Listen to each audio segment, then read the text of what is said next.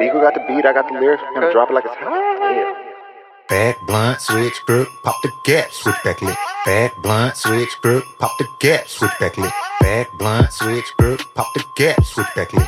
Bad blunt, switch grip, pop the gap, switch back lit. Bad blunt, switch grip, pop the gap, switch back lit. Bad blunt, switch grip, pop the gap, switch back lit. Bad blunt, switch grip, pop the gap, switch back lit. Bad blunt, switch grip, pop the gap, switch back lit. Yo, yo, yo, yo, yo, yo, yo, yo, yo, what's good? Okej, välkomna till veckans avsnitt. Innan vi drar igång så vill jag bara hoppas att alla hade ett fett nyår. Och eh, att nästa år kommer bli ännu fetare. Så vi kör, okej, peace out. Hej och välkomna tillbaka. Nu är det faktiskt dags att spela in ett nytt avsnitt av Skateboardlivet podcast med mig, Oliver Stjernqvist. Och ja, det är 2024, gott nytt år på alla där ute. Jag tänkte att nu ska vi faktiskt dra igång med lite mer seriösa grejer här, eller seriösa, seriösa. Vi får väl se hur det blir. Ehm, men det här avsnittet tänkte jag gå igenom en studie jag gjorde år eh, 2022. 2022 eh, gjorde jag den här studien som en del av min eh, kandidatuppsats i socialantropologi. Eh, och den heter då Coolhetens kapital, habitus i skateboardvärlden. Och vi kan ju då börja med att gå igenom vad socialantropologi är som i det här ämnet. Och man skulle väl för enkelheten skulle kunna säga att det är kunskapen om människan som social, var, social varelse. Eh, och vad det egentligen betyder är väl lite hur, hur beter sig människor egentligen i olika kulturella sammanhang, eh, sociala sammanhang. Eh, men hur som helst, så att eh, då kan jag då snabbt dra igenom en liten sammanfattning. Att i den här uppsatsen då så sökte jag svar på vad coolhet innebär för skateboardåkare i just Stockholm. Eftersom det var i Stockholm jag gjorde den här studien, med, mest med fokus då i, eh, på Fryshuset, Stockholms skatepark. Och jag vill då med den här studien, alltså ta, eller jag ville ta reda på hur skateboardåkare förstår sig själva och sin omgivning. Och då diskuterar jag bland annat symboliskt kapital, vilket är då till exempel vilka kläder någon har på sig eller vilken bräda någon skater på. Och hur de här, eh, då, det här då symboliska kapitalet är förknippat med begreppet cool.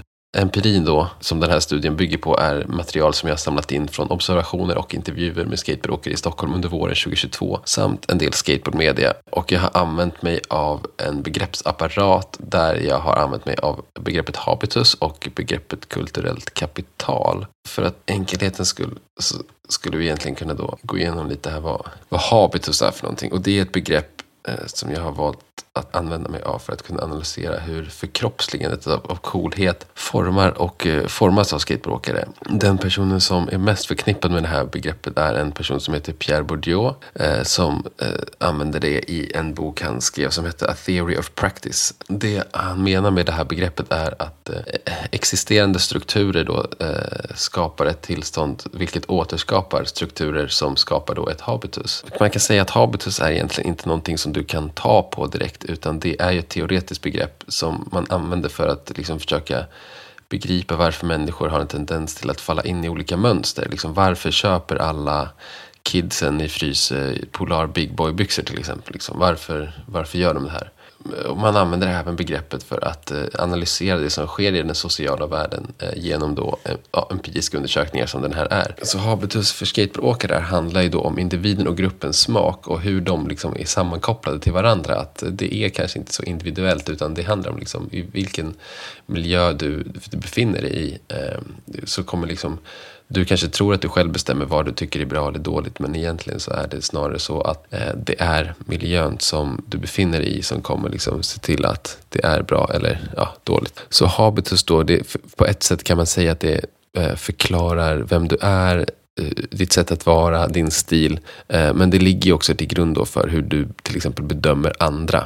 Det är också värt att påpeka att habitus är ett förkroppsligande fenomen, vilket är någonting du lär dig. Så det handlar om bland annat hur du rör dig, din kroppshållning och din skicklighet. Till exempel, hur ser du ut när du gör en smith grind? Eh, hur gör du en 360 flip? Sträcker du ut bakbenet eller inte? Liksom? Vad, är, vad är det här som är coolt och varför tycker du det är coolt och varför gör du som du själv gör det på det sättet? Det andra begreppet jag har valt att använda mig av är ett begrepp som heter kulturellt kapital. Och även det här är ett av eh, Bourdieu's begrepp. Det finns, oh, alltså, men det här tror jag många förstår. Vad det, heter. många vet nog vad kapital är. Det är att du har någonting. Du kan ju ha till exempel då ha ett kulturellt kapital. Din förståelse för kulturella yttringar i ett givet samhälle eller en kontext. Så att liksom du, du kanske vet vilka sorts byxor som är balla för att du har det här kapitalet och det kanske inte är alla andra som vet det. Liksom. De utanför skateboardvärlden kanske inte vet det här men du vet det här till exempel. Det kan då bli svårare för folk som inte är deltagare i den här världen att komma in i den till exempel. Eh, för de måste först eh, eh, alltså, tillskansa sig det här kulturella kapitalet för att kunna förstå varför det är som det är. Och då, det här kulturella kapitalet då för skateboardåkare handlar det ofta om kunskap och skicklighet som berör just skateboardåkaren och det är det som bildar det här kulturella kapitalet. Och liksom, ger bättre förståelse för habitus, desto mer kulturellt kapital kan du liksom skaffa dig själv. Och då, om du då liksom går då via habitus och skaffar ett kulturellt kapital så kan du då skapa ett symboliskt kapital. Och det här symboliska kapitalet, det är ju det som den här eh, upp, eller den här studien fokuserar på. Och det är då coolhet. Liksom. Så den skateboardåkaren som bes, då besitter mest symboliskt kapital är den som folk anser är coolast. Och det är just det som coolhet innebär här. Ehm, och det har ju självklart då direkta konsekvenser för din status i gruppen och även gentemot andra grupperingar. Så hur gick jag tillväga då när jag gjorde den här studien? Ja, alltså, jag använde mig först och främst av två metoder. Den ena metoden eh, var intervjuer. Eh, semistrukturerade. Så då intervjuade jag ett gäng skateboardåkare i Stockholm. Eh, och den andra eh, metoden jag använde var ju då var ju deltagande observation. Alltså att jag deltog i skateboardåkande och tittade på hur folk gjorde, hur folk betedde sig. Och liksom på det sättet kunde då ta anteckningar och mejsla fram någon form av liksom sammanlagd idé av vad skateboard är just idag och vad då coolhet är just idag för skateboardåkare, eller ja, just idag, våren 2022 i Fryshuset i Stockholm. det är just där eh, den här, det, jag kan inte generalisera mer än just det. Så det finns ju då lite för och nackdelar med den här metoden, eh, alltså deltagande observation. Och en fördel är ju att jag då kan direkt med mina egna ögon se hur de som åker skateboard bland annat ser ut. Eh, och då spelar det till exempel inte så stor roll vad en person säger utan liksom om jag pratar med en person och sen ser att den gör på ett helt annat sätt, då är det liksom det som betyder något. För att människor kan ofta säga mycket saker de gör, men i slutändan så är det inte alltid så att de gör det som de säger. Och Det är ju då en, en fördel med den deltagande observationen. Och en nackdel är att det är svårt att veta, liksom, skilja på vad som är deltagande och vad som är observation. När deltar jag i skateboardåkande och när observerar jag skateboardåkare? Och det här då löste jag då genom att försöka träda in i två olika roller. Liksom, Eh, så ena rollen intog jag då som forskare och den, och den andra så försökte jag liksom inta mig som skateboardåkare. Så att när jag liksom tog en paus då så tog jag, på, tog jag på mig en hypotetisk eh, läkarrock eller en forskarrock eller vad man ska säga, en vit rock. För att liksom eh, symbolisera då forskarrollen för mig själv. Då den andra metoden var ju som sagt intervjuer då och då gjorde jag eh, semistrukturerade intervjuer som är då en, en intervjuform där jag har några frågor men låter oftast eh, de jag intervjuar i, i, prata ganska fritt om ämnet. Men ibland så kommer jag in och liksom puttar dem lite i rätt riktning när jag tycker att de eh, kommer lite off, så att säga. Jag kommer också eh, lägga upp hela den här studien så ni kan få läsa den själva om ni vill. Eh, hur som helst så tänkte jag att jag då kan gå igenom, kan då eh, gå igenom ja, liksom resultaten då eh, av vad jag egentligen kom fram till eh, analysen här. Och då så då kom jag på ett sätt här fram till att, liksom, att, att skateboard då säger sig oftast vara en väldigt eh, egalitär aktivitet. En, en väldigt platt organiserad. Men eh, jag då menar att det är ju egentligen det totalt motsatta. Eh, och vad menar jag med det här? Jo, att det finns eh, i, i den här eh, laglösa, regellösa världen så finns det väldigt mycket normer och regler om hur du får vara för att kunna vara cool. Liksom.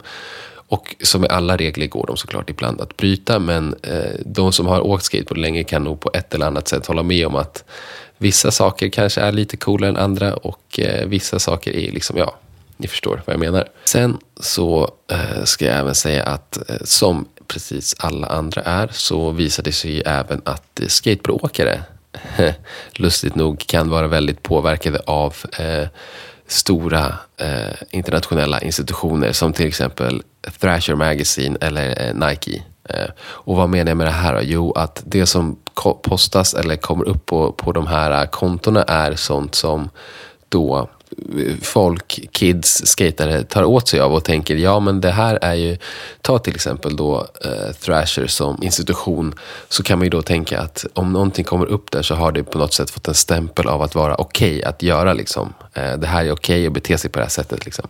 Så då tänkte jag bara gå igenom här den avslutande diskussionen eh, och sen så får vi hoppa rakt in på nästa ämne. Men i alla fall avslutande diskussion här.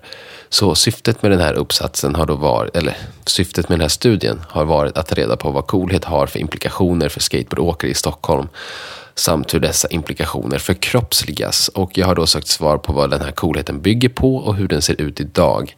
Eh, för att göra det här har jag tagit då hjälp, som jag har sagt, av Bourdieu's teoretiska begrepp habitus och kulturellt kapital, eh, som då läggs ihop till det symboliska kapitalet coolhet. Och coolhet då, eh, det förkroppsligas bland annat genom rörelser, alltså hur du ser ut när du gör trick till exempel. Men även genom vilka kläder du har på dig och ända ner till hur du bär din skateboard. Mallgrab, what's up? Um, eller till exempel som vilken sida av hjulen på skateboarden som du har utåt. Eh, det finns regler och förhållningssätt och du kan bryta de här reglerna och förhållningssätten men då behöver du förstå att de finns. Så um, du kan göra en, en alltså du kan ju göra ett förbjudet skateboardtrick om du vet att det är förbjudet och lyckas göra det på ett snyggt, coolt sätt. Eh, om ni förstår hur jag menar. Annars kommer du tappa din status i den här hierarkin som då jag menar på något sätt existerar. Så eh, skateboardåkarens då habitus gör att eh, hen kan avgöra på förhand vad som anses coolt och inte. Eh, och genom att delta aktivt i den kollektiva rörelsen skapar skateboardåkaren en inre kunskap om vad som anses vara okej okay eller inte okej. Okay. Och det här är liksom ingenting som du kan lära dig genom att läsa eller liksom på något sätt studera skateboard, utan det är något som du lär dig genom att vara i den världen. Eh, och habituset ligger ju sedan till grund för din kunskap om att anskaffa status inom aktiviteten. Att genom att förstå, att, genom att förstå då det här habituset så skaffar sig skateboardåkaren kulturellt och socialt kapital, vilket blir det symboliska kapitalet, eller då coolhetskapital. Eh, ju mer skateboard du är, alltså ju mer coolhetskapital du har, desto högre status kommer du få. Och då har jag då alltså med den här eh, studien så hoppas jag då kunna bidra till en djupare förståelse för hur skateboardåkning som, alltså, djupare förståelse för skateboardåkning som aktivitet. Eh, jag har även eh, överraskat mig själv, jag har skrivit här, med att eh, inse hur hierarkisk skateboardåkningen som kollektiv rörelse är. Och till sist har jag visat att det finns en skillnad mellan vad skateboardåkare säger, vad skateboardåkare gör och vad skateboardåkare säger att de gör. Och eh, ja, den, ni kan få läsa den här, jag, kom, jag kan lägga upp den eh, någonstans. Eller gör så här, om någon vill läsa den så skicka ett, eh, den är 25 sidor lång typ. Skicka ett eh, DM på, eh, at, till skateboardlivet Eh, eller om det är delskate på livet på Instagram så, så kan jag bara skicka över den här till er.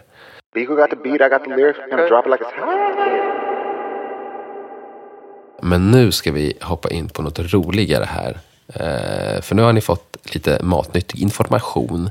Eh, och då är det ju faktiskt dags för nästa lilla segment här som jag tänkt att jag kan ha med i den här podcasten. Det här segmentet då kommer vara topplistor.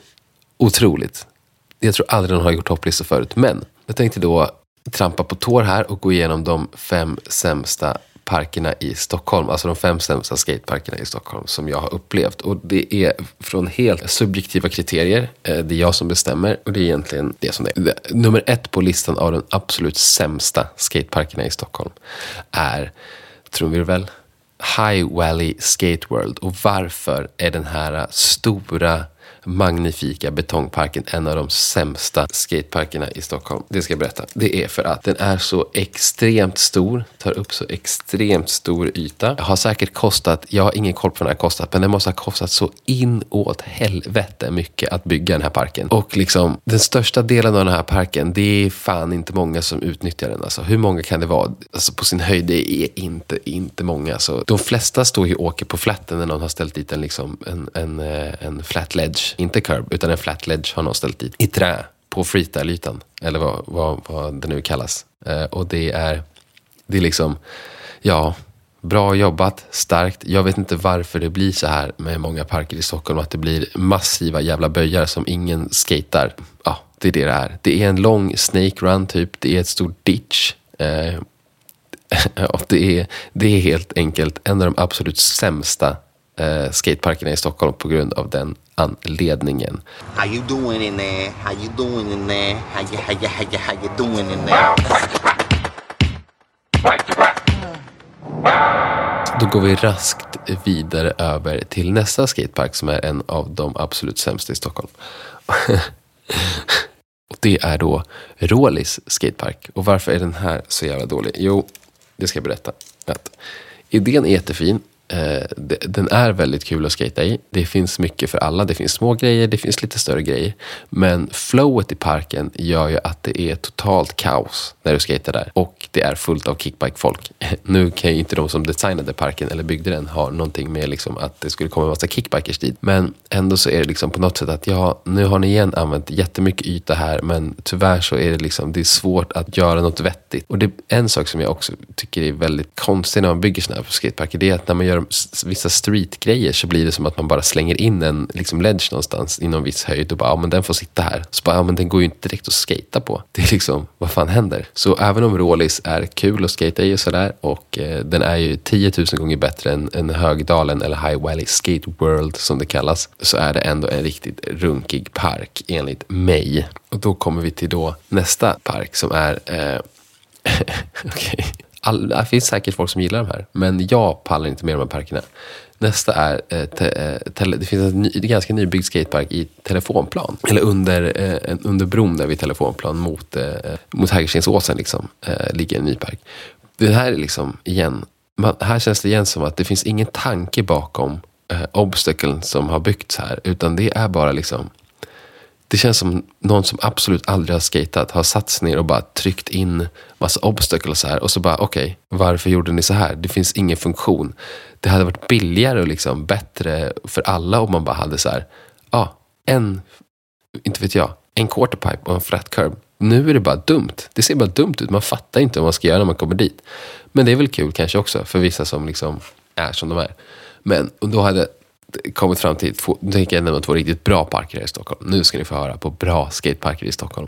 Okej, och nummer två, det är ju då du, du, du, du, Bredäng.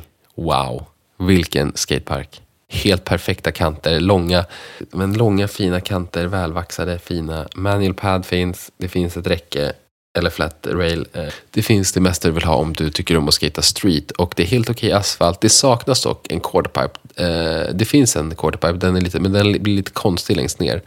Och den träquarterpipen senast jag var där har tagits bort. Det skulle kunna finnas lite mer böjar, men liksom en helt underbar park eh, om du bara vill liksom hänga och skata lite. För att här kan verkligen alla skata känner jag. Att det, det är liksom och den kan heller ur ett ekonomiskt perspektiv inte varit så extremt dyr att bygga. Det är lite obstacles och det är liksom på en yta. Det finns basketplan i närheten. Det enda som saknas är en nice mataffär.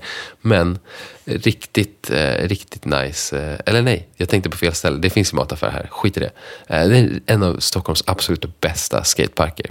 En liten bubbla här. På, på plats 2,1 så har vi, eller vad säger jag, 2, nej 1,1,5 platsen, nästan ettan, så har vi Humlan. Humlans skatepark hade varit nummer ett om det inte hade varit så att asfalten där har blivit så jävla racklig nu på senaste. Men det är verkligen en av de absolut bästa skateparkerna i Stockholm. Den ligger centralt, du har nära till allting, jättebra kanter, det finns något för alla att skata på där verkligen. Flatrailet börjar sjunga på sin sista vers och hade gärna sett att rampen låg kvar där borta eh, istället för där den är nu. Men annars helt perfekt eh, skatepark i, i mitt tycke om det inte hade varit för asfalten. Så vilken park får då första platsen? Ja, den parken som får första platsen är jag vet inte vad, vad, vad man säger att den här ligger någonstans. Den ligger i Östberga typ. Riktigt härligt på somrarna när det är varmt och fint. Ta med vax och ta med vatten och något att äta för att det är svårt att hitta ställen att vara på här. Men här kan man hänga en hel dag utan att liksom någonting känns tråkigt. Den är verkligen, verkligen riktigt, riktigt, riktigt bra. Det finns en, en flat eh, ledge det finns en lång manual pad med en liten kicker. Du kan även skata manual paden kort. Det är, den är väldigt bra om du vill lära dig slappies. Det finns en liten hip som i och för sig är ganska dåligt byggd, men det finns i alla fall. Och det finns en liten quarterpipe som skulle kunna varit lite mer snärt i böjarna, men den quarterpipen den är ändå rolig liksom. Det är någonting annat att skata. Bra för, bra för att lära sig läskiga trick i. Så det är då den bästa skateparken i Stockholm. Så där har ni fem sämsta och tre bästa parkerna i Stockholm. Eller vad säger jag? Tre sämsta och två och en halv platsen till bästa parken i Stockholm.